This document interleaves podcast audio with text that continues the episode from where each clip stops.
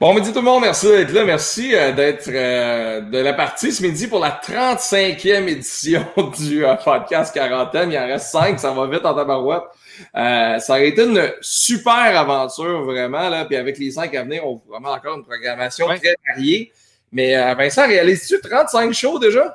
C'est incroyable, c'est incroyable. Je, je, non, je suis flabbergasté dans les fêtes. Je pensais jamais. Au début, on s'est dit 40 shows, puis on voyait ça loin, puis on se disait euh, hein, que c'est ça? Euh, comment ça? Tu sais, c'est comme. Là, j'étais.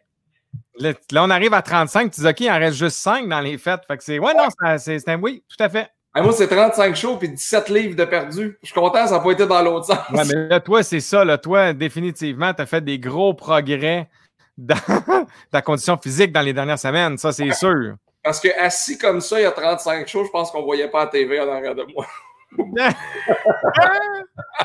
Euh, merci la course à pied et merci. et euh, eh oui, et voilà. Et voilà. Salutations à nos amis de la Galerie d'Art et Cornu. Oui, tout à fait, qui nous présente un superbe artiste. J'essaie juste de retrouver, mon Dieu. On s'est un peu fait prendre dans le, dans, le, truc, euh, dans le temps ce midi, mais oui, la Galerie Nivu Cornu qui nous présente un superbe tableau. Je vais me tasser, question de d'être sûr que les gens le voient. Et c'est donc c'est un tableau qui s'appelle Les Danseurs, euh, qui est une de l'artiste Zoé Boivin ce midi. Donc, euh, une artiste euh, québécoise que je suis très, très content de vous présenter. Je ne sais pas si on, le voit-tu bien? Oui, on le voit bien. magnifique. je suis comme plus dans la TV, en tout cas, bref.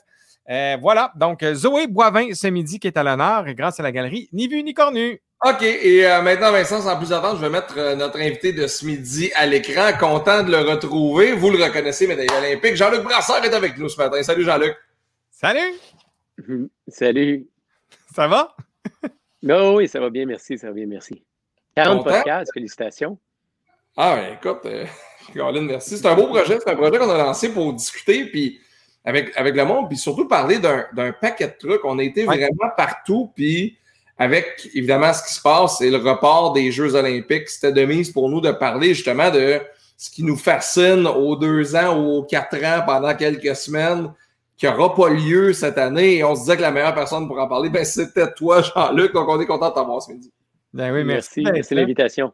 Fait que donc, c'est ça. Donc, comme je disais, en tant que deux sportifs amateurs euh, qui font quelques compétitions, en tout cas dans mon cas, une fois de temps en temps, souvent on s'entraîne pour un objectif pour dire, OK, ben, je vais prendre ça, puis je vais aller faire, mettons, une course de 5 km ou je vais m'inscrire à un événement. Là, pour un athlète qui consacre quand même 4 ans de sa vie pour un rendez-vous qui n'a pas lieu, comment ça se vit pour un athlète élite comme ça? Ça, ça va être la question à poser euh, aux athlètes qui le vivent. Évidemment, moi, je n'ai pas vécu ça. Les derniers qui ont vécu quelque chose de similaire, c'était lors des Jeux de, Moscou, qui a eu, euh, dont le Canada avait boycotté en 1980 qui est d'ailleurs un boycott qui n'avait pas servi à grand-chose, hein, parce que c'était pour protester contre l'invasion de l'Afghanistan par le bloc soviétique. Mais finalement, la, petite histoire fait en sorte que les Américains ont, aussi fait une invasion en Afghanistan alors qu'ils avaient fait un boycott un peu, quelques années auparavant. Donc, probablement, ces athlètes l'ont encore sur, euh, sur le cœur, hein, cet, arrêt forcé. On l'a vu dans différents témoignages pendant la pandémie, différents articles qui sont sortis. Cette fois-ci, c'est un peu différent. C'est force majeure. C'est un phénomène planétaire euh, qui qui affecte peut-être moins maintenant ce qu'on sait des athlètes que, que les personnes âgées, mais euh, qui a quand même des répercussions au niveau de l'organisation des Jeux olympiques. Évidemment, on demande à tout le monde de se confiner, puis après ça, on va, réunir 100 000 personnes dans un stade pendant la présentation olympique. Alors, c'est un peu un non-sens, même si c'est encore assez loin.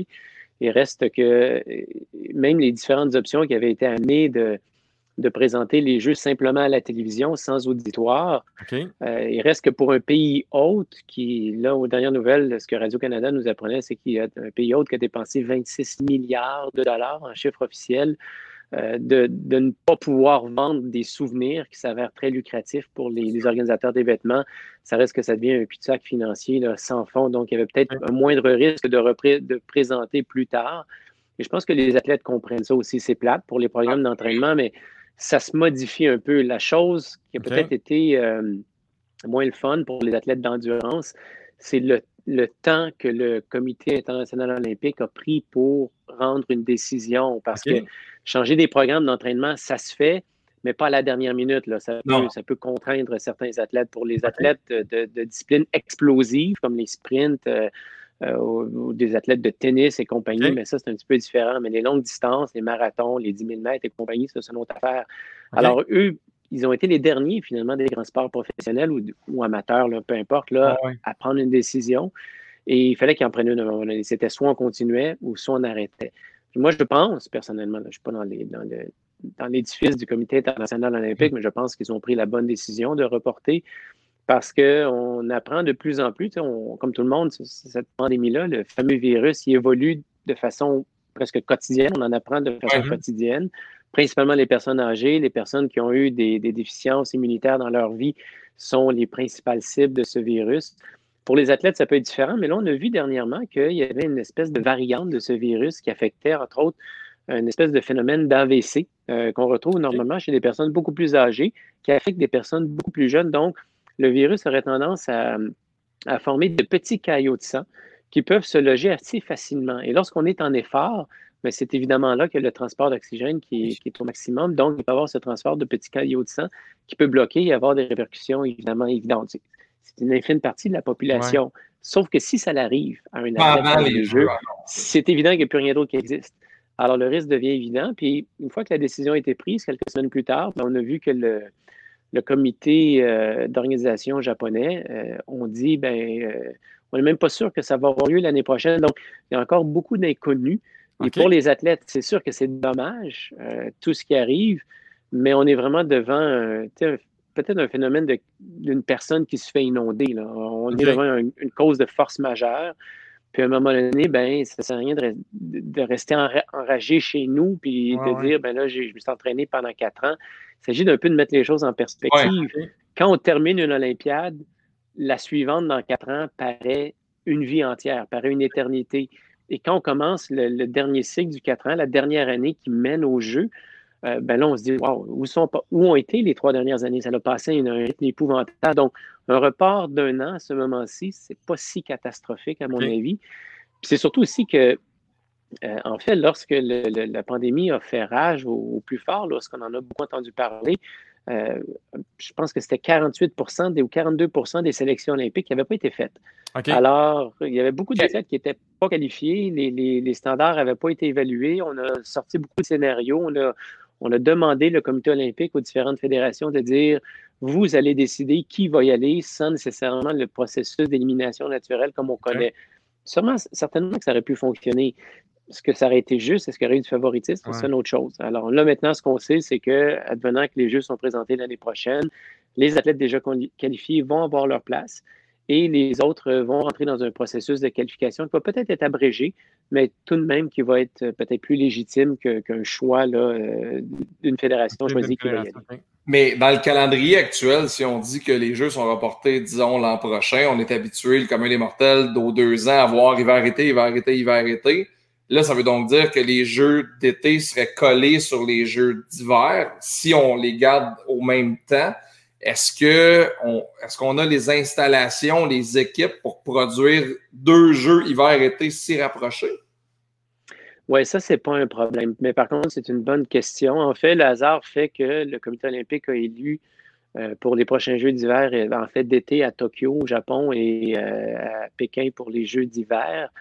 Euh, bon, les, Japonais, c'est les champions de l'organisation. Alors, ça, c'est dans, tout ce qui est arrivé dans le mouvement olympique ces dernières années, tous les boycotts de candidature, tout ça. Je pense que le Comité international olympique se disait enfin, on a une structure béton avec les Japonais qui sont toujours impeccables quant à leur processus d'organisation. Mais il y a quelque chose d'immense qui est arrivé, cette pandémie que personne n'a vu venir. Et pour les Jeux d'hiver, ben, on sait que la Chine, euh, c'est pas trop un problème, de construire des choses. Là. En fait, ils font pas mal à leur tête et puis euh, ils vont de l'avant. Alors, ce qui est plutôt euh, peut-être un casse-tête, ça va être au niveau de l'organisation pour des grands réseaux de télévision comme NBC. Il faut savoir qu'NBC commence à envoyer ses, techniciens presque trois ans d'avance pour les premiers repérages, deux oh. ans d'avance pour amener toutes les, caméras parce que la manière que ça fonctionne, c'est que le Comité olympique international a son propre réseau de diffusion interne euh, qui s'appelle euh, Olympic Broadcast euh, IBC, Olympic Committee, en tout cas, peu importe. Et alors, ils placent leur caméra de télévision. Et après ça, ils vont demander l'expertise de chaque pays. Disons, on va dire, bon, pour filmer le hockey, on va demander aux Canadiens parce qu'on est spécialiste de hockey. Pour le scalpin, on va demander à la télé autrichienne d'aller filmer parce qu'ils savent où placer, trouver les angles, tout ça. Pour le cricket, ben là, ça va pas de cricket, mais peu importe. Alors, peu importe le sport, on demande au pays d'organiser tout ça. ensuite, on diffuse. NBC, eux, qui payent le plus gros des frais du, mouvement olympique, va doubler chacune des positions euh, des, euh, des, caméras du Olympic Broadcast euh, System. Alors, ça fait énormément de monde, ça fait énormément de techniciens à amener sur place. Ça représente, c'est vraiment impressionnant, la logistique de ça, ça représente des kilomètres et des kilomètres de fibres optiques à passer et à enlever par la suite. Et tout ça, ben, ça demande un, degré d'opération qui est hautement sophistiqué. Donc, pour eux autres, ça, c'est peut-être le, côté difficile. Ce qu'on a vu dans les jeux pour les Jeux de Tokyo aussi, c'est qu'on construit un village olympique.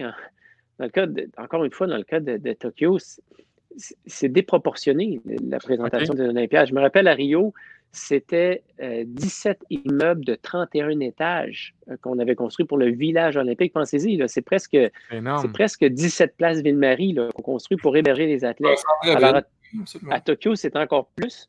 Et évidemment, ben, pour rentabiliser ça, ces appartements sont remis en vente par la suite après les Jeux. Alors là, les baux avaient déjà été signés pour les acheteurs, advenant la présentation des Jeux cet été. Et là, ben, c'est reporté d'un an. Donc, là, il y a toutes les conditions juridiques qui rentrent en ligne de compte. Et évidemment, ben là, c'est le même problème qu'on vit ici. Les acheteurs qui avaient de l'argent à l'époque pour acheter un tel appartement à Tokyo où le piétage est permis le plus cher au monde, au pied carré, est-ce qu'ils vont encore avoir ce potentiel d'acheter ces, euh, ces, ces, infrastructures-là? Alors, tout ça pour dire que oui, d'un point de vue athlétique, c'est plate. Euh, oui, tous les sacrifices qui ont été faits de la part des athlètes, des sacrifices. Moi, personnellement, là, je, moi, personnellement, j'ai pas fait de sacrifices dans ma vie. J'ai fait ce que j'ai aimé. Il y a des jours, ça ne me tentait pas, comme il y a des jours, ça ne vous tente pas d'aller travailler.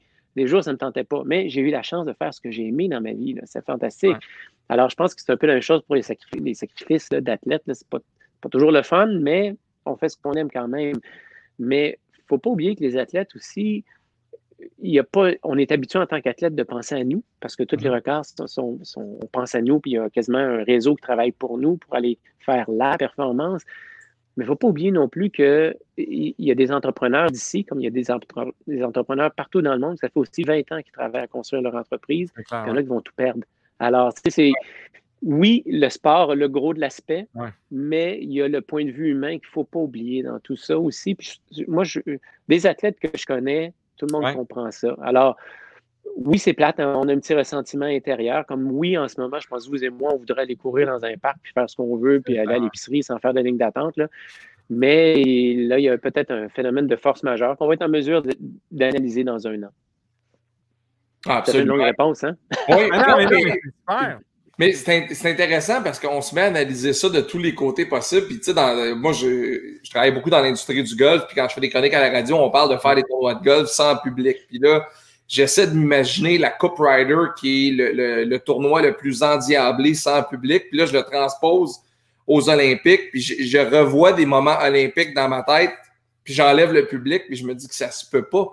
Le but de Sidney Crosby en 2010 à Vancouver, j'essaie de voir comment des moments aussi grandioses qui font en sorte que nous, parce qu'on est si loin, on les regarde collés à notre télé, sur place, comment ça peut transmettre autant d'émotions s'il n'y a pas de monde pour les vivre avec les athlètes. Puis certainement aussi pour les athlètes dans un stade, euh, ils, sont, ils sont vraiment rehaussés par les encouragements. C'est, il n'y a pas un athlète qui est indifférent. on peut s'imaginer euh, ce fameux dernier match à Vancouver, euh, Canada-États-Unis pour la médaille d'or. on peut s'imaginer ce que les athlètes canadiens ont senti quand, quand le toit était prêt à lever sous les applaudissements de la foule. Alors, c'est évident que c'est une décharge d'énergie que, que tout le monde veut revivre, que chaque athlète espère vivre dans sa mm. vie. Alors, imaginez faire un 100 mètres devant 100 000 places vides. C'est pour, pour j'ai jamais fait de 100 mètres dans ça, mais je me rappelle très bien d'avoir été au stade euh, à Atlanta pendant les Jeux de 96 quand le, euh, quand euh, notre Canadien Donovan Bailey a gagné les 100 mètres. J'étais dans l'assistance. Et évidemment, c'était une douche froide. Et je peux vous dire que 100 000, il y avait 110 000 personnes dans le stade à ce moment-là. 110 000 personnes qui se taisent, bouche bée de voir qu'un Américain ne gagne pas c'était, ça l'a donné une froideur digne d'un ah congélateur. C'était spectaculaire, c'était un drôle. Moi, j'étais fou de joie, mais alentour de moi, c'était la, la douche froide. Alors, de, dire on va faire un 100 mètres. Oui, ça reste un 100 mètres olympique, mais ça reste un 100 mètres olympique pour personne. Avec nous qui crions dans le salon, mais là, il n'y a pas le. Tu sais, je vais vous donner un exemple bien simple. Euh, je pense que RDS publicise maintenant les mini-pots, le, tournoi mini-pot il y a 20 ans. ben, ben oui, mais qu'aurait été ce tournoi sans Serge Leminx qui fait clair. C'était lui qui faisait le show. Alors, on était captivés parce que Serge Leminx, c'était le Roger Brula du temps et il donnait la saveur à ce, à ce show-là. Alors, une compétition, pas de public, c'est comme un tournoi mini-pop sans Serge Leminx, c'est pas la même chose. Alors, c'est un peu ça qu'on regarde. C'est le tout, c'est le show, en fait. Le sport, en quelque sorte, c'est l'ancêtre de la télé-réalité. La, télé réalité on l'arrange pour la rendre vraiment hot. Mais au niveau olympique, on va chercher ça aussi, cette saveur-là. Puis là, ben, on enlève le, on enlève les punches, c'est pas la même chose. Pour les athlètes, je pense aussi, ils veulent, ils veulent performer devant des gens. Alors, est-ce que Dan avait parlé du fait qu'il avait fini sa course puis que le stade n'avait comme pas réagi pendant Non, non, on n'avait pas accès aux athlètes à ce moment-là. Moi, j'étais du côté journalistique. Alors, euh, évidemment, c'est difficile à comprendre comment c'est strict le monde olympique. À, mon époque, c'était drôle parce que en 1992, mes premiers jeux, euh, la sécurité, là, c'était. Une fois que la course avait été finie, tout le monde s'était rassemblé en arrière de nous autres. C'est impossible maintenant. Il y a des couloirs de sécurité. Même souvent, personnellement, je dis aux gens, des, vrais amateurs, disons, on va dire, de, de, ski de fond. Je vais leur dire, allez voir les championnats du monde plutôt qu'aller voir les Jeux olympiques. Pourquoi? Parce qu'au championnat du monde, il y a moins de sécurité. Et vous allez pouvoir faire un high five à votre athlète favori en bas quand il va quitter les lieux, ce qui est impossible à faire aux Jeux olympiques. Une fois que les athlètes terminent leur affaire, ils rentrent dans des couloirs dédiés pour aller au test antidopage et après ça, ils disparaissent dans des véhicules qui les ramènent à leur hôtel, peu importe. Vous ne les verrez pas à part s'exécuter, ce qui est extraordinaire. Mais n'importe quel championnat du monde ou épreuve de Coupe du Monde, vous allez avoir la même qualité. Peut-être pas le frima olympique qui donne une saveur particulière, mais vous allez pouvoir leur jaser. Là, puis des athlètes amateurs, c'est super le fun. Vous allez pouvoir leur jaser n'importe quoi en bas, dire hey, je fais du ski de fond au Mont-Saint-Anne, c'est super le fun. Puis il y a quelqu'un qui va dire oui, c'est un beau site d'entraînement, puis c'est vraiment trippant. Alors, les, jeux, c'est rendu par obligation, par peur terroriste. Et Je pense que pas un terroriste du monde qui rêve pas de faire sauter une bombe aux Jeux olympiques pour avoir la publicité qu'il veut avoir. Alors, ça devient la cible. Donc, les règles de sécurité sont hyper strictes. Et au point que si vous n'êtes pas accrédité photographe, oubliez ça, là, amenez votre 35 mm euh, sur un site. Là. Vous n'avez pas l'accréditation, vous n'avez pas le droit de prendre des photos parce que vous n'avez pas le droit de les publiciser. Euh, votre téléphone, c'est correct, là, mais le reste, là, ça fait. C'est impossible. Alors, c'est hyper structuré. Euh, n'entre pas là, vraiment pas là, qui veut. Et aussi, pour aller voir des événements aux Jeux Olympiques, si vous n'aimez pas ça, faire la, sécurité aux aéroports avant de prendre un vol, oubliez ça, là, aller aux Jeux Olympiques. Faire deux épreuves par jour, c'est vraiment le maximum parce que c'est pas comme dans le temps, vous prenez votre auto, vous stationnez, vous passez la sécurité, vous êtes rendu, achetez un hot dog l'autre bord. C'est, vous partez, disons, à Vancouver, vous partez du centre-ville de Vancouver en autobus, et là, vous montez sur le site, et là, vous faites, vous arrivez trois heures d'avance. Vous faites, en tout cas, vous n'avez pour six heures avant de voir une compétition. C'est pas si évident que ça non plus. Le meilleur siège pour les Jeux olympiques, définitivement, c'est euh, à la télévision parce que vous avez des analystes chevronnés qui vont tout vous expliquer en détail, alors que sur place, vous avez besoin de connaître votre affaire parce que l'animateur a le droit de parler jusqu'au moment où l'athlète s'apprête à s'exécuter. Après, c'est terminé. Après, vous voyez, vous savourez. Puis les gens autour de vous, il y en a des, vraiment des maniaques qui ont tout fait pour être là sur place, mais les gens autour de vous, c'est les meilleurs clients de Coca-Cola, c'est les meilleurs clients de Panasonic qui connaissent rien à votre sport, puis qui se prennent en selfie parce qu'ils trouvent ça cool d'envoyer ça à leur ami à l'autre bout. Alors que si vous allez voir une épreuve de championnat du monde, là, vous avez vraiment les maniaques des maniaques. Le gars à côté de vous là, peut vous dire les statistiques des derniers nés, puis à quel âge son fils, puis il a eu combien de cheveux quand il s'est né. C'est vraiment impressionnant de ce côté-là. Donc, oui, il y a de tout. Puis, en dernier lieu, je vous dirais, pour terminer sur ça, c'est que les, les chambres d'hôtel, c'est presque pas accessible aux jeux aussi. Ça vient d'un déboursé qui est très, très cher. Alors, euh, entre autres pour les Jeux de Tokyo, dans le cas qui nous concerne, il y avait beaucoup de billets vendus aux citoyens japonais. C'est normal qu'ils voulaient aller voir leurs jeux. Il y a un pourcentage qui est gardé pour les clients internationaux.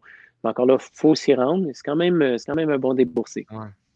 Mais donc, ça, va-tu donner l'opportunité, justement? Parce que là, dans les fêtes, puis je me rappelle d'événements. Moi, par exemple, je suis un amateur de cyclisme, puis il y a le Grand Prix cycliste à Québec, puis c'est vrai, tu sais, je veux dire, moi, des gars que j'ai vus autour de France, tu sais, je peux donner la main à Peter Sagan à Québec sans problème. Il va être super content de me voir. Puis, tu sais, comme tu dis, on connaît toutes les statistiques, on est un peu fou.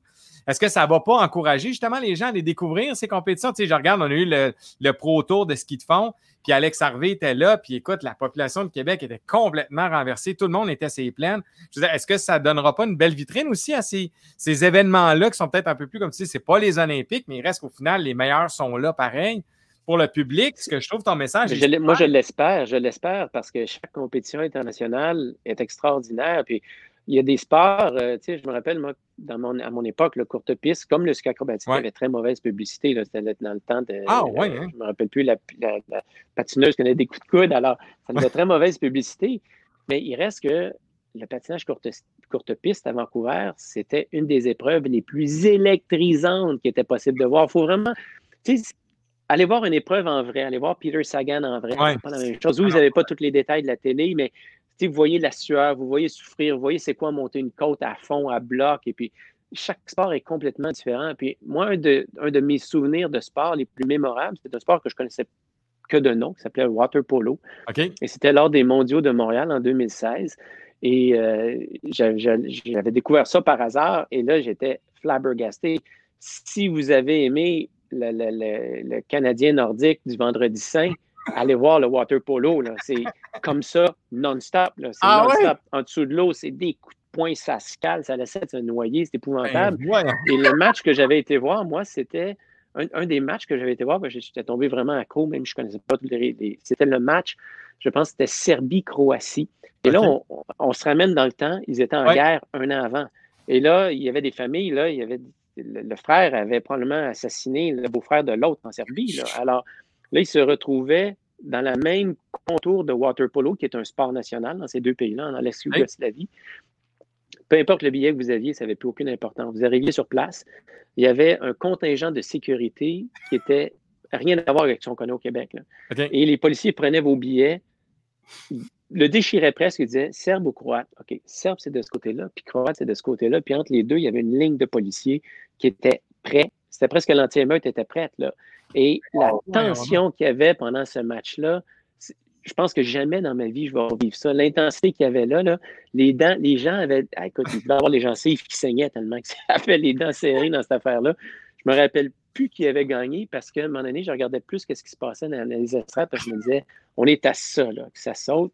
Et c'est extraordinaire. Donc, chaque sport qu'on se donne la peine d'aller voir en vrai est extraordinaire à découvrir et souhaitons que ça nous donne le goût d'aller voir ces événements-là qui sont extraordinaires, les grands cyclistes, les compétitions de golf qu'on voit. Encore une fois, tu sais, un golf à la télé, c'est une chose, mais le voir en vrai, c'est pas le bruit, le son, l'ambiance, le silence, tout ça, c'est quelque chose qui est palpable, c'est la beauté du sport. Alors, souhaitons que nous, on a de plus en plus la chance ici d'avoir ces grandes compétitions-là qui sont bien organisées. Les gens aiment venir ici parce que, comme mm-hmm. vous dites, sur les plaines, les gens se déplacent. S'il y a un omnium, un omnium d'importance, les gens se déplacent. Alors, on a la chance d'avoir ça. Encourageons-les. Et c'est le meilleur moyen de. Tu sais, il s'agit de repenser à notre époque. Hein. On est kid, quelqu'un nous amène voir une compétition comme ça, un grand prix cycliste, on est sur le bord de la côte. Et puis là, d'un coup, ça change notre vie. Euh, papa, je veux faire du vélo. Puis ça vient de changer de cette manière-là parce que la, la tension n'est pas la même. Alors, oui, il y a des grands événements qui donnent le goût d'y aller, mais oui, il y a des événements qui sont tout aussi prestigieux qui donnent le goût d'y aller aussi. Puis il ne faut pas se dire, mettons, ah, c'est les grands prix cyclistes, c'est pas les jeux, les gars ne se donnent pas à fond. Au contraire, les, athlètes carburent à l'ambiance. Euh, on a fait des compétitions dans des places nowhere, nous autres, là. Euh, la foule était exubérante, puis nous autres, ça nous rendait fourrés. On était prêts à défoncer pour faire le meilleur show possible. Donc, c'est la foule qui donne le ton à la qualité de la compétition qu'on va regarder. Au niveau des athlètes et de leur situation financière, moi, je suis pas vraiment familier avec le modèle, euh, comment ça fonctionne. J'imagine que euh, tu t'entraînes pour l'équipe canadienne, tu es sélectionné, on doit subvenir à tes besoins. En reportant les jeux, est-ce que ça place les athlètes dans une situation de précarité à un certain égard ou euh, ben, ça se maintient? Oui, euh, le gouvernement a annoncé que les, brevets décernés aux athlètes, ce qu'ils appellent en anglais le carding, donc une allocation qui est distribuée aux athlètes euh, de niveau national, va être maintenue, même si les Jeux sont reportés, parce que cette allocation-là, elle est souvent décidée, décidée selon les résultats en course internationale de la part des athlètes. Donc là, ben, il n'y aura pas de grande course internationale, en tout cas du moins pour l'instant. Mais le gouvernement a déjà euh, donné son autorisation à ce que le la subvention aux athlètes, qui est somme toute assez mineure, euh, c'est complété par les commandites privés, par les bourses aussi, les fondations d'athlètes excellence et compagnie. Alors, tout ça est complété de, cette manière-là. Il euh, ne faut pas. Euh, il ne faut pas penser non plus que pour les Michael Phelps de ce monde, le monde, le monde athlétique ressemble beaucoup au monde artistique. vous avez des humoristes très connus qui vont faire beaucoup, beaucoup d'argent, mais vous avez l'excellent guitariste du coin qui est meilleur que tous les autres, qui n'est pas connu, qui lui, ben, il a deux jobs ou trois jobs pour arriver. C'est encore un peu la même chose pour le, monde athlétique. Euh, moi, je pense qu'on est relativement chanceux ici au Canada parce que, surtout au Québec, parce qu'on a nos médias francophones qui couvrent nos athlètes francophones parce que perdu dans l'univers canadien, c'est évidemment le, hockey, le basket, après ça, euh, quelques sports, euh, patinage artistique et compagnie, puis tout le reste dans le fond, là, y compris le vélo. Ça, gagne en popularité, mais c'est quand même encore dans le cadre. Alors qu'aux États-Unis, ben, quand Michael Phelps s'embarque euh, dans la, piscine, plus rien n'existe. même le gars qui finit sixième, son nom va apparaître au générique, mais ça va finir là. Alors, c'est, on est chanceux d'avoir ce peut-être cette visibilité-là ici dans notre système, dans notre écosystème. Mais il ne faut pas penser que parce qu'on va aux Jeux olympiques, on roule sur le bar, bien au contraire. Euh, non, c'est ça. Si on gagne, tant mieux. Puis même, on a vu de nombreux athlètes gagner des médailles d'or. Puis hein, la, méthode, la manière de commandite a changé depuis mon temps aussi. Ce n'est plus la même chose. C'est beaucoup de médias sociaux. Certaines compagnies vont dire combien tu as d'amis Instagram? Euh, là, on va te donner un contrat parce que tu as tant de followers c'est toujours un peu biaisé parce que tu peux les acheter, tes followers, tout ça. Alors, qu'avant, c'était plus personne, tu sais, euh, les, résultats. Non, il y a beaucoup de choses qui changent. Le milieu sportif, c'est un milieu qui est en évolution, en, évolution, en changement constant, euh, qui s'adapte. Euh, les athlètes qui souvent emportent le pactole sont représentés par des très grandes agences qui, ont, qui, font beaucoup de développement de contacts auprès des fédérations. il y a beaucoup de donnants-donnants. Michael Phelps va dire comité olympique américain, ben moi, je vais aller à votre événement, mais euh, il y a retour d'ascenseur aussi. Alors, il y a beaucoup de similitudes en différents, en différents milieux, mais euh, définitivement, tant mieux. Je pense que les brevets ont été reconduits pour certains athlètes. Il ne faut pas penser que la, grande majorité ne roule pas sur l'art. Non, absolument. Ça, c'était connu. Je pense le phénomène que ces athlètes-là, justement, ne sont pas nécessairement tous millionnaires. Mais moi, la, peur que. Pas la peur, mais le questionnement que j'avais, c'était de savoir que euh, avec l'annulation ou le report des jeux, l'annulation des compétitions à long terme, la situation économique des possibles commanditaires, puis tout le monde le vit, tous ceux qui étaient à la recherche de commandites présentement pour n'importe quel événement sur la Terre, tes événements ont tes, tes commanditaires n'ont plus nécessairement l'argent qu'ils allaient te donner, donc ça impacte un peu tout le monde. Fait que là, tu fais, est-ce qu'il y a des athlètes que ça va te décourager de, de participer à ces jeux-là qui vont faire, je vais peut-être retourner à une vie normale, me trouver un travail, puis quitter l'entraînement ou peu importe? Bonne question. Euh, l'avenir nous dira de ce côté. On a vu quand même, je pense qu'il y a quelque chose de saisissant qui s'est passé. C'est lorsque dernièrement l'ATP, l'organisme qui supervise le tennis professionnel, euh, est en train de jongler de manière d'aider les, joueurs de tennis ben, moins connus. Le centième au monde est quand même extraordinaire, mais ce n'est pas fédéraire, il n'y a pas les mêmes revenus. Alors, on pense que tous les joueurs de tennis roulent sur l'or, mais j'ai jamais vu des voyageurs comme les joueurs de tennis. Eux autres, acheter des billets d'avion, c'est à chaque semaine. Euh, ça coûte énormément cher. Donc, euh, l'ATP veut les, veut les aider parce qu'il ne faut pas oublier une chose. C'est que, euh, moi, c'est un point que je défends en disant, je vais revenir à Michael Phelps. Mettez-le tout seul dans une piscine, c'est pas la même affaire. Il est tout seul. Oui, peut-être qu'il va battre le record du monde, mais ça serait surprenant parce qu'il voit qu'est-ce qui se passe. C'est les autres qui l'incitent à se dépasser, tout ça. Euh, mettez Roger Federer qui joue au tennis un mur de briques, là, tout seul, pas la même affaire. Alors, on a besoin des autres euh, pour créer la compétition. Et l'ATP le voit très bien. S'ils perdent du 50e au, 100e mondial parce qu'ils n'ont plus d'argent pour voyager, la valeur des tournois décroît, l'intérêt va décroître également. Donc, il y, a, de l'importance à garder, euh, à garder le, sport en vie, peut-être en aidant ceux qui ne sont pas tout à fait là. Puis, Dans le milieu artistique, des fois, là, c'est dans le milieu sportif, c'est comme dans le milieu artistique, des fois, il s'agit d'un mot. Un mot qu'un athlète euh, entend, quelqu'un qui dit Moi, je crois en toi, tu es capable, par, quelqu'un que tu n'entends pas, que, que, que tu ne penses pas qu'il va te dire ça, puis whoop, ta carrière vient de prendre une autre direction, puis whoop, ça part. Le centième mondial va peut-être être le premier un jour. En ce moment, il est en forme de développement. Donc, faut, je pense qu'il ne faut pas les mettre de côté. si, si on a juste un humoriste qui roule, dans le monde ou au Québec, hein, les shows euh, ah. cette année, on va aller vers notre dollar loisir va aller ailleurs que dans une salle de spectacle parce qu'on l'a vu le show. On a besoin de plein d'autres mondes, plein d'autres, plein d'autres élèves. Alors, c'est les, euh, c'est les défis. On va, on va voir euh, comment ça va, ça va évoluer. On le voit même au niveau des sportifs professionnels en ce moment. c'est les, grandes ligues grattent pour essayer de repartir euh, les spectacles. Est-ce que ça va être une ligue de NBA juste à Las Vegas, ainsi de suite?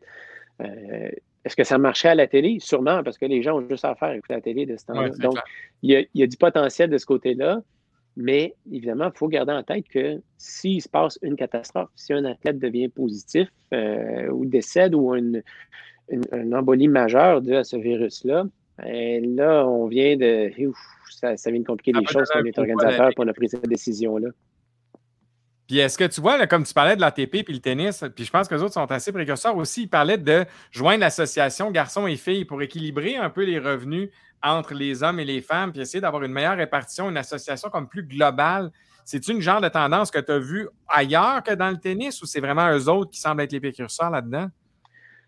Moi, je pense que dans n'importe quoi, les précurseurs vont avoir le dernier mot, euh, vont, vont, être les gagnants. c'est comme acheter un, stock à la bourse. Si vous êtes le, 300 millième à l'acheter, il n'y a pas la même valeur que quand vous êtes ah, le premier, vous, avez, le gain. Euh, mais je pense que définitivement, pour l'avoir vécu, hein, je vais vous donner un autre exemple avec les filles de hockey. Euh, les filles de hockey, là, allez pas jouer au hockey contre eux autres. Vous allez vous faire planté. J'ai même pas. Là. Travailler en cours, moi, j'ai jamais touché à rondelle. Jamais, jamais, jamais, jamais, jamais, jamais, jamais. Alors, on a tendance à dire, hey, oui, mais les gars, le show est bien meilleur. Allez voir, donnez-vous la peine d'aller voir un match de hockey féminin. On l'a vécu à Sochi quand les filles ont fait un retour extraordinaire, comment ça nous a fait vibrer, puis c'était extraordinaire. Donc, allez voir un tournoi de golf féminin. Vous ah. allez vous dire, waouh, j'aurais jamais pensé qu'il frappait de même. J'aurais jamais pensé ça. sais. Il y a d'autres finitions. les femmes apportent un autre aspect au sport, Elles sont aussi à la limite de leur capacité musculaire. C'est vraiment de comparer des pommes et des oranges, des hommes et des femmes, mais euh, les, sports, puis surtout, en tant que société, on a un grand besoin que les, femmes fassent davantage de sport, euh, ne serait-ce que pour des considérations humaines puis de bien-être. Ça fait un épanouissement qui est, extraordinaire. les endorphines, une fois qu'on a terminé de faire du sport, des fois, c'est des fois, il faut, faut, se fouetter un peu pour partir. Ça ne nous tente pas, on est bien dans notre divan. Mais une fois qu'on revient d'une activité sportive, ne serait-ce que faire une marche, ça fait énormément de bien. On revient, puis on est bien, on a respiré, on s'est oxygéné, ça l'a fait du bien. Alors, c'est la même chose pour, pour les filles. Il faut que de plus en plus, j'ai une image qui met en tête les sœurs du Four-la-Pointe en ski acrobatique. Ben L'impact de leur performance à Sochi a permis à des centaines de filles de, découvrir le ski de boss. Puis à l'inverse aussi, euh, euh, son prénom vient de Christine, mais euh, en, haltérophilie, malheureusement, qui, qui euh, a eu des médailles olympiques, dont une médaille d'or à rebours, parce qu'elle avait été battue par des, des, dopés et qui ont été pincés par la suite. alors, malheureusement, ben, cette fille-là n'a pas eu son moment olympique. C'est quelque chose que, que, je sympathise énormément avec elle c'est aussi l'envergure qu'elle aurait pu avoir pour toutes les autres filles qui désirent faire l'haltérophilie. C'est clair. Vous allez me dire, ouais, il y en a, en tout cas, probablement l'écoute qui disent, ouais, mais une fille qui a de l'haltérophilie, c'est pas très gracieux. L'haltérophilie demeure un des meilleurs entraînements, tous sports confondus. La plupart des athlètes, euh, le rouge et or à Québec s'entraîne en haltérophilie ah parce que des, des levées, ça sollicite toutes les chaînes musculaires qui permettent d'avoir, tu peux faire des squats les deux pieds dans le béton, là, puis bon, c'est le fun, ça va donner des grosses cuisses. Mais quand tu es sur un terrain de football, ta vie, c'est jamais les deux pieds dans le béton. C'est toujours en déséquilibre, en, haut, en bas, à l'envers. Alors que les mouvements de la thérophilie, c'est des mouvements, évidemment, qui vont solliciter toutes les chaînes musculaires, qui sont davantage axées sur être, sur être désaxées, justement. Donc, c'est un avantage. Alors, quand, quand les femmes n'ont pas la vitrine qu'elles mériteraient d'avoir, bien, malheureusement, ça ne donne pas l'engouement à peut-être des centaines de jeunes filles d'essayer d'adhérer à ces sports-là. Puis, je pense que ce qu'on veut comme parents aussi, peu importe si nos enfants, c'est un peu le message que j'avais quand j'étais assistant chef de mission, c'est de dire, peu importe ce que vous faites, que vous gagnez ou non, moi, ça n'a aucune importance parce que euh, vous allez être un instigateur de changement au minimum dans votre région. Tout le monde va être fier de vous. Vous, vous êtes rendu là. Vous avez donné le meilleur de vous-même. Soyez fiers. Peut-être que quelqu'un vous a battu cette journée-là, mais vous affrontez les meilleurs au monde, puis vous avez une chance. Elle dure 20 secondes. ça, doit, ça doit être parfait. Puis moi, j'ai été chanceux. Je l'ai eu, ce 20 secondes-là, qui a bien été quand j'ai gagné ma médaille d'or. Mais ce que les gens oublient, c'est que je suis allé trois autres fois aux Jeux olympiques, puis j'ai pas réussi. Puis c'est pas parce que j'avais pas l'expérience, je l'avais, la fameuse expérience. Mm. ça m'a fait réaliser une, phrase que moi, je pense qui a plus sa place. C'est quand on entend des commentateurs sportifs dire Ah, euh, il en est à ses premiers Jeux olympiques, les petits, pour prendre l'expérience. Non, non, non. Si tu t'es qualifié pour les Jeux olympiques, c'est parce que tu as la qualité pour faire l'affaire que tu veux faire. Vas-y au maximum. Que tu gagnes, que tu perds, tu vas apprendre. Même probablement, si tu gagnes, tu n'apprendras pas parce que tu es tellement content que tu n'auto-analyseras pas qu'est-ce qui a fait que tu as gagné. Tu vas juste le savourer. Le deuxième, par exemple, lui, analyse, puis la prochaine fois, il va y aller. Alors, c'est juste le fait de se rendre ou d'essayer. Tu sais, personne ne sera jamais malheureux d'essayer quelque chose. Que ça marche, que ça ne marche pas, ça reste un éducatif pour le restant de vos jours. Tu sais, en golf, c'est peut-être pas fait la PGA, mais vous avez encore du plaisir à jouer au golf, puis à être avec vos amis, puis à essayer le meilleur possible à chacune de vos performances, puis probablement d'inciter les petits-enfants par la suite à vous suivre. Donc, ça n'a pas d'importance. Il ne faut pas oublier que les premiers héros des enfants, c'est les parents. Et si les parents font de l'action, de l'activité avec les jeunes, peut être garanti qu'ils vont s'en souvenir toute leur vie. Puis, moi, je suis le meilleur exemple. J'en ai gagné des belles compétitions dans ma vie, puis j'en suis bien fier mais j'en ai oublié énormément. Puis pourtant, je me rappelle encore quand je me lançais la balle au baseball avec mon père sur le terrain en face. J'ai pas oublié ça parce que c'était avec mon père, puis j'étais avec mon père, c'est le meilleur au monde, c'était mon héros, puis il me lançait la balle, puis il me rendait ça compliqué, puis c'était fantastique. Donc, les premiers, les premiers vecteurs de plaisir, le plaisir d'abord en tout, ce sont les parents. Puis après, ben, une fois que les athlètes ont acquis ce désir-là de faire du sport, là, je fais une petite parenthèse, euh, la Norvège n'accepte pas ni les chronomètres, ni les pointages avant l'âge de 13 ans. Parce qu'avant ça, eux autres, ils disent, ils voient le sport comme un facteur de développement sur des situations de vie. Il faut que tu aies tes coéquipiers, il faut que tes coéquipiers t'aident, il faut que tu aies du respect pour toi, pour tes adversaires, pour tes entraîneurs, pour l'arbitre, tout ça, ta, Puis après ça, à 13 ans, oui, on embarque le pointage, les chronos, toute l'affaire. Avant, ça ne sert à rien parce que qu'est-ce que ça fait? Le petit gars là, qui est benché, euh, qui a 7 ans, qui est benché au soccer pendant 5 games d'affilée, y a-tu du fun à faire son sport? Non. Puis les stats nous montrent qu'il n'abandonne pas le soccer. Parce que maintenant, il dit à ses parents, moi, je ne vois plus, je suis benché, c'est plat, je ne peux pas y aller. Les parents crient en arrière. Puis les stats nous montrent qu'il n'abandonne pas le soccer, il abandonne le sport au complet, puis il ne retouchera pas au sport pendant 30 ans de temps. Il va peut-être y retourner parce que a un stage chum à 45 ans, va dire Hey, viens, temps. Ça fait il faut d'abord, avant tout, faire du sport pour le plaisir. Ça part du modèle des parents. Puis après, une fois que c'est établi, il ne faut pas douter de la capacité intrinsèque des jeunes à se dépasser. Absolument. Et un des bons exemples, c'est Alex Harvey. Toute ah, sa famille a fait les Jeux du Québec, sauf lui. Puis à 14 ans, ben, il a décidé qu'il ferait du ski de fond. Mais lui, il avait décidé qu'il avait fait du ah de fond. Quand un jeune décide ça parce qu'il y a du fun, il n'y a plus rien qui les arrête. Ça continue non-stop. C'est super le fun. Mais, Mais à l'inverse aussi, ceux qui ont été drivés, tu vas être champion du monde à 10 ans parce que ah tu as, démontré. Les meilleurs skieurs au Québec, ben, heureusement, on en a qui sortent, des Kingsbury, Reggae, compagnie, on en a d'autres. Mais la grande majorité, ils ont 17 ans, leurs skis sont dans le garde-robe, c'est les meilleurs skieurs, ça pourrait être des ambassadeurs, des modèles. Pourquoi ils sont dans le garde-robe? parce qu'ils sont écœurés. On les a écœurés. On leur a dit qu'ils étaient pour être champions du monde. On les a drillés à moins 35. Ça venait pas d'eux autres. Ils étaient gelés, ils avaient froid, ils ont des engelures, ils gèlent à rien. Mais non, il fallait qu'ils deviennent champions du monde. Pourquoi? Ben, c'est parce qu'on. Est-ce qu'on a copié le modèle de Nadia Comaneci du bloc de l'Est à l'époque où il n'y avait aucune liberté, puis on voulait les driller, on voulait qu'ils arrivent? On peut y arriver énormément. Il y a un joueur de, un joueur de tennis qui, a été mon voisin, et son histoire est extraordinaire, qui est quand même connu, mais en fait, le temps, on l'a mis de côté un peu, Martin Laurando. Martin Laurando a commencé le tennis tard dans sa vie. Euh, en même temps qu'André Agassi, ironiquement, se sont retrouvés sur le même programme de scholarship aux États-Unis. Et puis André, Martin Laurando était le premier joueur de tennis à s'entraîner autre qu'au tennis. Il est rentré dans un gym, il est allé voir son, un ancien euh, professeur d'éducation physique de l'université qui lui a fait un, le premier joueur de tennis à faire l'entraînement physique autre que le tennis.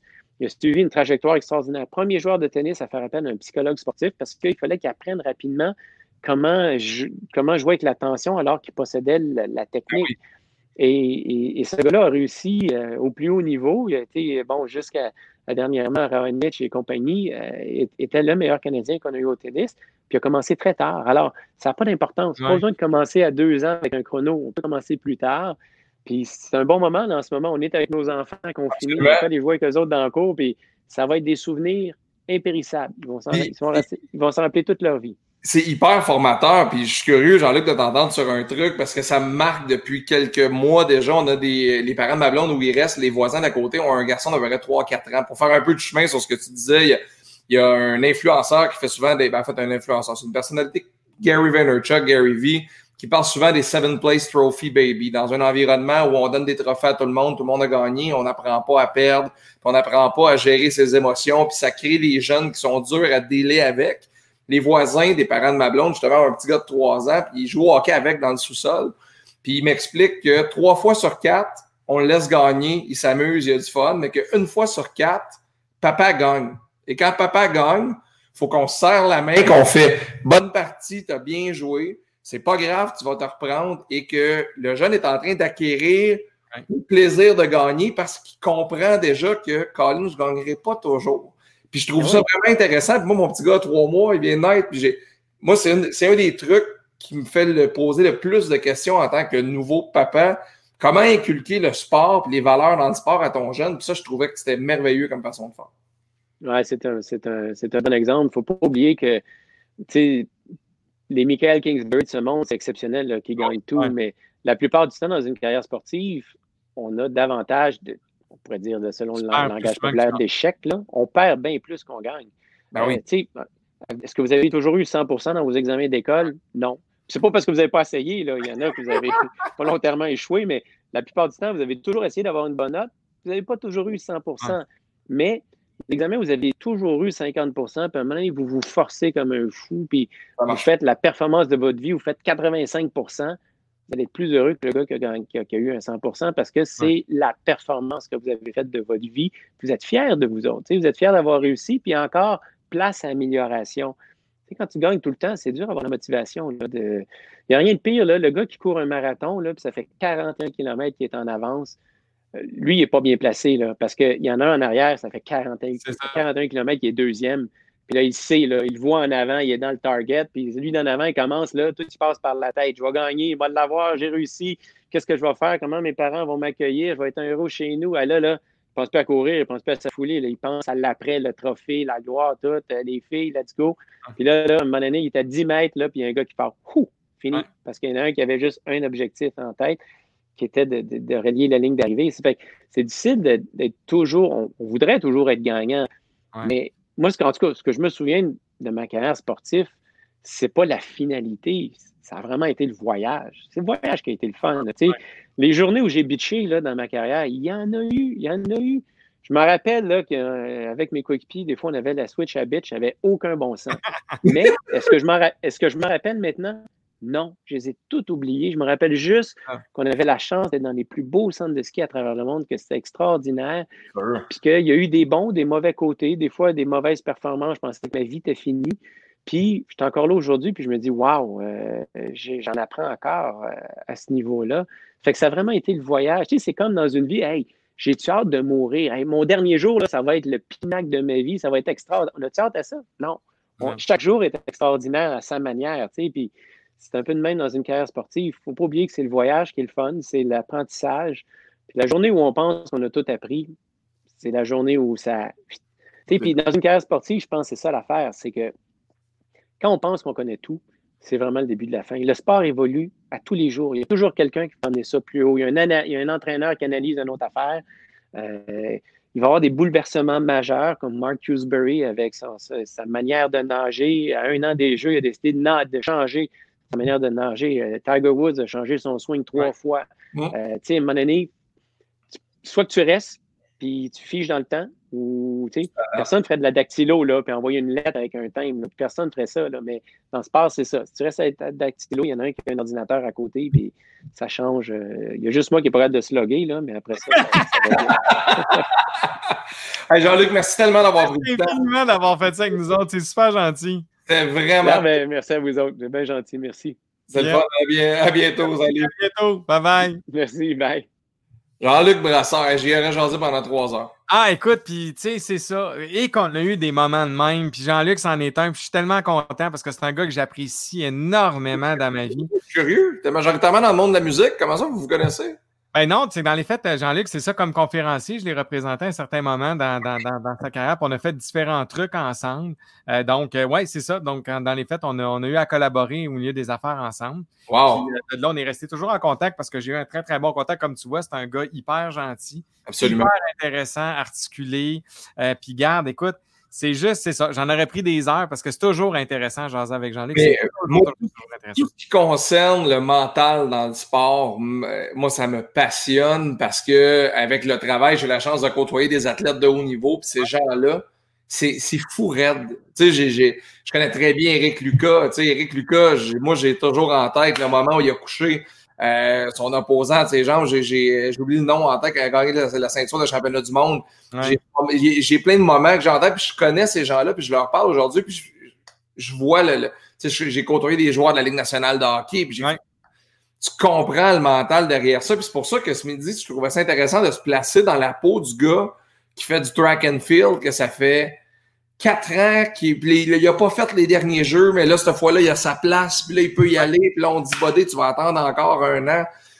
Parce que c'est la finalité pour. Pas, pas la finalité, mais c'est le summum. Oui, mais tu sais, c'est ça. Moi, tu vois, je pensais ça, puis je regarde. Le, ce que Jean-Luc amène, c'est vrai, c'est que dans les faits, c'est pas tant si pire que ça pour un athlète, dans la mesure où, sais, pour eux, c'est un, un, mode de vie. Fait qu'ils ils font juste comme changer leur plan de match, puis ils s'ajustent en fonction de ça, comme quand il y a une blessure, quand il y a un arrêt ou peu importe, parce que dans ta carrière, ça arrive, ben, tu ajustes ton plan puis tu continues. Mais je pensais que ça les affectait plus que ça. Puis visiblement, ce qu'il dit, c'est pas tant, c'est juste que ça réoriente les trucs.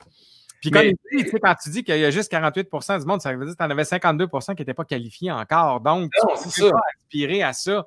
Fait que dans les faits, c'est peut-être pas si tant pire que ça. Mais l'aspect valeur de l'athlète est intéressant aussi, surtout après les Jeux et après sa carrière, parce que moi, j'arrête pas d'avoir un exemple, Rosine Fillon, Marianne Saint-Gelais, qui sont devenus des figures médiatiques, qui ont connu des carrières olympiques très cool, incroyables. Puis tu sais, même si tu termines septième d'une compétition, mais tu as toujours bien fini septième sur des représentants de 100, je ne sais pas combien de pays. Mais c'est souvent l'opinion publique, c'est que les gens pensent que, tu sais, c'est ça, tu sais, ah, mais t'es septième au monde, tu sais, t'es pas bon. Mais oui, mais voyons donc, t'es septième au monde, tu sais, je veux dire, t'es septième dans le monde. Il y, en a, juste six meilleurs que toi, là. Je veux dire, c'est quand même... Mais c'est ça, c'est, je pense que, comme il dit, je trouve que ça, tu sais, c'est vrai, puis il me rappelait des moments de Coupe du Monde, de ah Championnat du Monde que je suis allé voir où c'est gratuit, tu peux parler aux athlètes, euh, tu sais, comme je te dis, moi, là, écoute, je m'en souviendrai toujours. Euh, c'était, comment est-ce qu'il s'appelle? Philippe Gilbert qui gagné le, euh, avait gagné le Pro Tour à Québec. Philippe Gilbert, qui était dans son année, écoute, c'était incroyable. Le gars sort de la course, il a gagné, il s'en va faire son petit pipi pour le dopage, puis le vélo, il est là. Puis moi, je regarde le bicycle, mon vieux, puis je suis comme un enfant devant un bol de crème glacée au chocolat. Je regarde ça, puis je capote. Puis là, je demande au bouncer, je dis, je peux-tu juste peser le bicycle, s'il vous plaît? Il dit non, monsieur, il dit, vous touchez pas au vélo. Ah, je dis comment, man? Je te jure, je touche. Je veux juste le lever puis le redéposer. Fait qu'il dit pourquoi? Mais je veux juste voir comment il pèse son bicycle. Fait que là, il me dit OK, c'est correct. Me dit Tu le laisses là. Je dis Je te jure, man. Puis écoute, pogne-moi le coup, n'importe quoi, je te jure, je veux juste le lever puis le redescendre. Puis j'ai levé le vélo, man. C'était hallucinant. Ça pesait rien. Là, j'ai déposé. Là, je suis resté là. Puis il dit C'était juste ça que tu voulais? Je dis Oui. C'était juste ça, je voulais, mais je l'ai touché à la machine. Puis là, j'ai vu Philippe après, puis je l'ai félicité pour sa cause. Il a été super gentil avec moi. Mais man, je capotais, mais pas tout ça accessible. Puis comme il dit aux Olympiques, tu n'auras jamais ça. Non, absolument. Puis ce qui est drôle de ça, c'est que là, on se rend compte qu'il y aura. Tu sais, à toutes les fois qu'on nous annule ou qu'on nous rapporte de, qu'on nous rapporte de quoi, là, on le met dans la liste des affaires qu'on fera pas. Puis là, on est dans cet état d'esprit-là. OK, ben là, on n'ira pas à un festival. OK, ben là, il n'y aura pas de Chiaga. Ben là, il n'y aura pas de national. Ben là, il n'y aura pas d'Olympique. Ben là, il n'y aura pas. Fait il y a beaucoup de choses qu'on peut analyser à travers tout ça. Puis les athlètes aujourd'hui, c'est sécurisant de savoir que eux, tout ne repose pas sur les Olympiques et qu'il y a d'autres compétitions autour de ça. Puis ça remet en perspective l'importance du sport amateur pour moi. Ouais. Euh, puis d'encourager ces athlètes-là. Puis de, de, tu sais, j'ai animé des événements. J'ai animé l'Ironman de Tremblant, le marathon d'Ottawa, ces affaires-là. Puis je pense pas qu'au moment où je les ai animés, j'étais en mesure d'apprécier ce que c'était réellement parce que j'avais pas la conception de ce que ça prenait pour se rendre là, je pense. Moi, j'arrivais là, mettais mes running shoes Merrell qu'on m'avait donné, puis j'allais faire OK, uh, you're an Ironman. Mais tu as des gens que c'est des, des, semaines d'entraînement, c'est des sacrifices. Puis comme je te dis, puis ça va du de la personne qui fait son marathon en 4 heures ou en 5 heures, puis le gars qui le gagne, l'élite qui va gagner le marathon d'Ottawa, parce que je l'ai couru, je sais exactement de quoi tu parles. Puis tu sais, j'avais moi justement Randy Ferguson que tu connais, qui animait le marathon. Puis tu sais, j'allais le voir toujours un peu avant, je serrais la main, puis puis, tu sais, je veux dire, moi, pour avoir fait Ottawa plusieurs fois, puis je n'ai jamais fait le marathon d'Ottawa, j'ai fait le demi Ottawa, puis c'était une track que j'adorais faire parce que c'était une, une, super track, vraiment mais c'est des mois et des mois d'entraînement pour arriver à faire un temps que tu t'es fixé toi. Puis moi, mon temps, c'était mon temps.